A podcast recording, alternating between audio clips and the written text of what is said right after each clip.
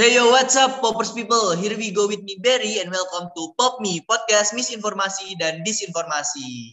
Kali ini gue sebagai announcer podcast tercakap sedunia bakal nemenin kalian selama beberapa menit ke depan buat ngobrolin topik yang seru banget tentunya. Buat topik hari ini, gue bakal ngajak kalian ngobrol terkait misinformasi dan disinformasi yang sekarang lagi marak banget nih di media sosial. Nah, di sini gue udah bareng sama Poppers People yang udah gue ajak buat jadi bintang tamu kita pada podcast kali ini. Oke, tanpa basa-basi, langsung aja kita sambut Duan and Only Salsa and Luti. Ini emang rada rame ya, Poppers People. Ini keadaan studio kita. Nah, eh, biar kita lebih tahu nih terkait eh, bintang tamu kita, mungkin kita bakal tanya dulu nih nama dan asal dari bintang tamu kita. Mungkin bisa dimulai dari Mas Luti dulu. Halo semuanya, kenalin nama gue Luti Nur Hidayat, gue dari Pangandaran. Oke, selanjutnya ke Mbak Salsa nih. Halo guys, gue dari Padaherang, nama gue Salsa Mutiara ini. Oke, jadi eh, Mas Luti dan Mbak Salsa ini merupakan penduduk asli Kabupaten Pangandaran yang terkenal sebagai daerah wisata terbaik di Jawa Barat nih, Poppers People. Karena tadi gue udah bilang kalau kita bakal bahas mis dan disinformasi, eh, di sini kita bakal mulai membahasnya. Tapi eh, sebelum kita mulai pembahasan kita, kita bakal ada permainan kecil dulu nih. Jadi kita bakal ada game dulu nih, Mas Luti dan Mbak Salsa bakal mengikuti game tersebut bersama kita semua. Nah, jadi uh, gamenya itu kayak gimana? Jadi gamenya itu nanti uh, gue bakal nyebutin dua pernyataan dan Mas Luti dan Mbak Salsa harus menebak apakah dua pernyataan itu fitnah atau fakta. Jadi kayak uh, ngikutin Rumpi No Secret gitu ceritanya. Gimana paham gak nih Mas Luti dan Mbak Salsa? Paham, Paham, paham. Oke, biar nggak kebanyakan ngomong, kebanyakan cincong, langsung aja kita ke pernyataan yang pertama. Air kelapa dicampur jeruk nipis dan garam manjur menyembuhkan penderita COVID-19. Kalau menurut Mas Luti gimana nih? Mengenai berita itu, gue percaya-percaya aja sih mas. Soalnya kan air kelapa juga banyak khasiatnya bagi tubuh kita. Nah, apalagi kalau ditambah air jeruk nipis dan garam lebih mantep tuh khasiatnya mas. Oke, Nah, jadi terus ada kan ya tetangga gue, dia tuh kena COVID-19. Nah, terus dia bilang tuh kalau dia minum air kelapa, badan dia jadi enakan gitu mas. Jadi percaya-percaya aja sih berita itu. Oke, jadi uh, menurut Mas Luti ini fakta gitu ya Iya, beritanya ya Mas ya. Oke, kita lanjut ke pernyataan yang kedua. Vaksin Pfizer beracun dan mematikan. Menurut Mbak Salsa gimana nih terkait pernyataan ini? Menurut gue sendiri kayaknya mematikan sih, soalnya kan nggak tahu ya isi kandungan dari vaksinnya tuh apa di dalamnya. Terus cocok atau enggaknya ke tubuh kita. Terus gue denger-dengar juga sih banyak eh, orang yang abis vaksin tuh efek sampingnya kayak ada yang lumpuh gitu. Serem banget gak sih? Jadi menurut gue itu eh, berita itu fakta sih. Oke, jadi uh, Mbak Salsa dan Mas Luti udah sama-sama percaya nih pada dua pernyataan gue yang tadi udah gue jelasin atau gue paparkan. Sekarang gue bakal ngasih tahu ke Mas Luti dan Mbak Salsa sesuatu yang mencengangkan Poppers People. Saya lebih banget ya mencengangkan, tapi nggak apa-apa dah.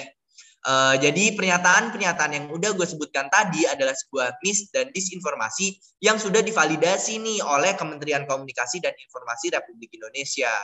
Jadi kedua pernyataan tadi udah jelas fitnah ya, Poppers People. Nah, kayaknya bahaya banget nih buat Poppers People yang kurang literasi medianya pastinya dapat makan berita tersebut secara mentah-mentah.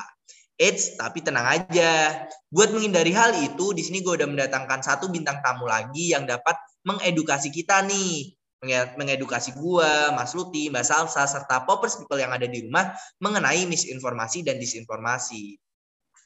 Bintang tamu kita kali ini merupakan seorang mahasiswa di bidang komunikasi yang berkuliah di Universitas Pajajaran. Oke, langsung aja kita panggilkan bintang tamu spesial kita, Mbak Intan Sari dan Mas Rizal Azizul Hakim. Ini kalau sekarang suaranya tepuk tangan doang, nggak ada yang bilang wuh gitu ya. Oke, uh, buat uh, bintang tamu bintang tamu kita ini mungkin bisa memperkenalkan dulu nih pop, uh, Poppers People. Mereka bakal memperkenalkan diri mereka masing-masing. Oke, buat yang pertama mungkin Mas Rizal boleh memperkenalkan diri. Halo Bapak People, gue Rizal dari Universitas Pajajaran. Gue lagi sibuk kerja tugas akhir. Oke, kalau uh, Mbak Intan nih, boleh perkenalkan diri dulu. Oke, hello guys. Uh, nama gue Intan Sari, asal gue dari Indramayu dan gue uh, sekarang uh, menjadi mahasiswa Universitas Pajajaran. Oke, nah for your for your information aja nih ya Poppers people. Jadi Mbak Intan ini sekarang belum bisa bergabung secara langsung bareng kita masih harus menggunakan media sebagai perantara dia untuk ngobrol bareng sama kita. Tapi tentunya hal kayak gitu tuh nggak menyurutkan semangat Mbak Intan buat berbagi informasi penting bareng kita. Oke, sesuai janji gue tadi, sekarang Mbak Intan bakal menjelaskan lebih dalam lagi dalam hati Mbak Intan buat mantannya mengenai mis dan disinformasi yang udah kita bahas di opening tadi. Tanpa berlama-lama mungkin untuk Mbak Intan dipersilahkan. Oke, uh, emang ya akhir-akhir ini tuh berita uh, disinformasi atau hoax yang uh, banyak banget ya, uh, sangat mengkhawatirkan kita semua juga gitu. Apalagi kan uh, beritanya tentang COVID-19 gitu. Nah, makanya harus kita garis bawahi nih jika membaca suatu berita, kita tidak boleh uh, menelan bulat-bulat isi beritanya. Oleh karena itu, kita harus memperhatikan uh, lima konsep inti yang ada di dalam beritanya nih, yaitu uh, tentang authorship, format, audience, content, dan purpose. Nah, untuk yang pertama ini ada ada uh, authorship. Apa sih authorship tersebut? Itu uh, authorship ini tentang siapa pembuat berita tersebut. Seperti pada berita pertama itu tentang air kelapa yang bisa menyembuhkan uh, penderita COVID-19. Nah, itu kan kita tidak mengetahui siapa yang pertama kali membuat beritanya atau apakah pakar kesehatan yang menginformasikannya. Begitu juga dengan uh, berita vaksin Pfizer, apakah beritanya memang disampaikan oleh seorang peneliti yang kompeten dalam bidangnya. Kemudian yang kedua itu ada format. Format ini tentang bagaimana pesan tersebut dibangun.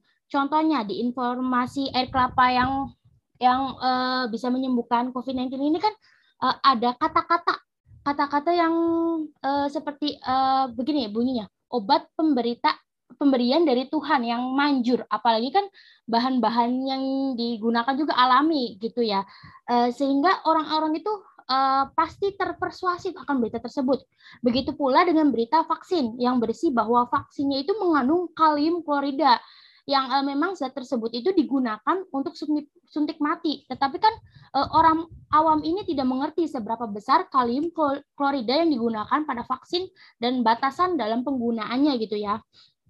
Oke, selanjutnya yang ketiga ada audiens yaitu tentang bagaimana pesan tersebut akan dipahami secara berbeda uh, oleh setiap audiensnya. Jadi setiap audiens yang um, yang membaca gitu akan memiliki persepsi berbeda sesuai dengan pengalaman-pengalaman mereka jika uh, audien memiliki pemahaman literasi media yang cukup uh, atau uh, pengalaman yang banyak gitu ya dan paham akan uh, COVID-19 ini mereka itu akan meninjau kembali berita yang telah ia baca untuk memastikan kebenarannya. Namun sebaliknya gitu, jika audiens memiliki literasi yang rendah, pengalaman yang sedikit, sudah dipastikan mereka itu mereka itu ter, akan terpengaruh oleh berita-berita yang tidak jelas.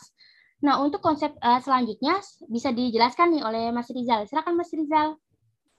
Oke, Poppers People. Nah, selanjutnya yang bisa dipakai oleh Poppers People yaitu kita harus melihat kontennya nih. Nah, konten itu apa sih? Yaitu substansi atau isi dalam beritanya itu bagaimana. Nah, kita bisa mengajukan pertanyaan mengenai bagaimana ide atau pesan yang dijual kepada audiensnya gitu. Contohnya itu dalam broadcasting berita informasi air kelapa dengan jeruk nipis sebagai obat pemberian Tuhan untuk penyakit COVID-19. Nah, dalam berita tersebut sudah jelas bahwa pesan ramuan yang belum tentu dikaji secara ilmiah diklaim menjadi obat bagi penderita COVID-19. Nah, kemudian kabar vaksin Pfizer yang diklaim berbahaya ternyata secara fakta sudah diuji bahwa vaksin tersebut sudah aman dipakai Nah, jadi Popers People harus kritis juga melihat konten atau isi yang ada di dalam satu berita nih. Kemudian ada tools selanjutnya itu purpose. Lalu purpose itu apa sih? Purpose itu tujuan kenapa pesan atau kabar tersebut dikirimkan. Seperti kayak mengapa mereka mengirimkannya, dari mana mereka tahu pesan tersebut, sasaran orang seperti apa yang mereka targetkan. Nah, dalam kabar informasi air kelapa, kita sudah mengetahui nih kalau broadcasting tersebut berasal dari WhatsApp Nah, alasan orang terus mengirimkannya ya cukup beragam gitu kan bisa jadi prevensi orang yang sembuh dari sebuah penyakit selalu memakai bahan alami atau ditunggangi oleh kepentingan bisnis tertentu.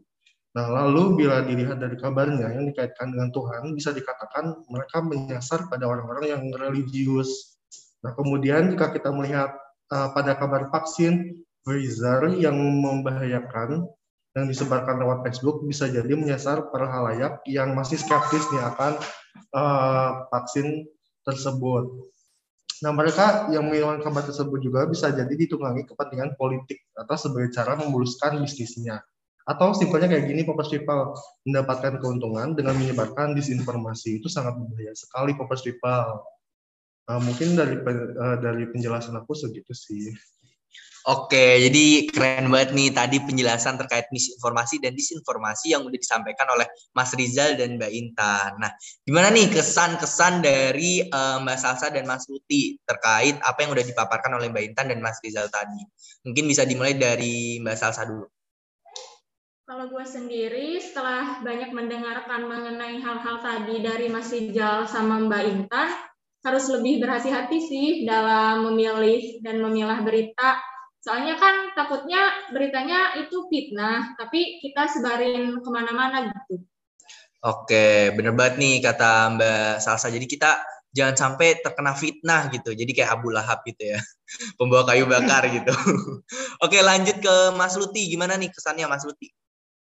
Kesannya sih setelah tadi gue dengar Mas Rijal dan Mbak Intan, paling gue harus lebih hati-hati sih. Ternyata masih banyak berita yang beredar yang nggak benar gue harus belajar belajar lagi terkait lima eh, five k five k equation and five core concept sama mereka berdua biar gue gak termakan berita yang gak benar gitu. Bener banget nih. Ini bener banget nih yang bilang dibilang Mas tadi. Jadi poppers people yang di rumah ini juga harus hati-hati terkait berita-berita hoax atau berita-berita yang uh, salah di eh, media-media uh, yang ada di luar sana gitu. Oke, karena uh, sekarang udah selesai nih Poppers People, kita harus menutup podcast kita pada uh, pertemuan yang kali ini. Gua uh, selaku announcer paling ganteng di podcast ini mau minta maaf nih dan berterima kasih juga kepada bintang tamu-bintang tamu kita, Mas Rizal, Mbak Intan, Mbak Salsa, serta Mas Luti, karena udah bersedia berbagi uh, informasi bersama di podcast kali ini.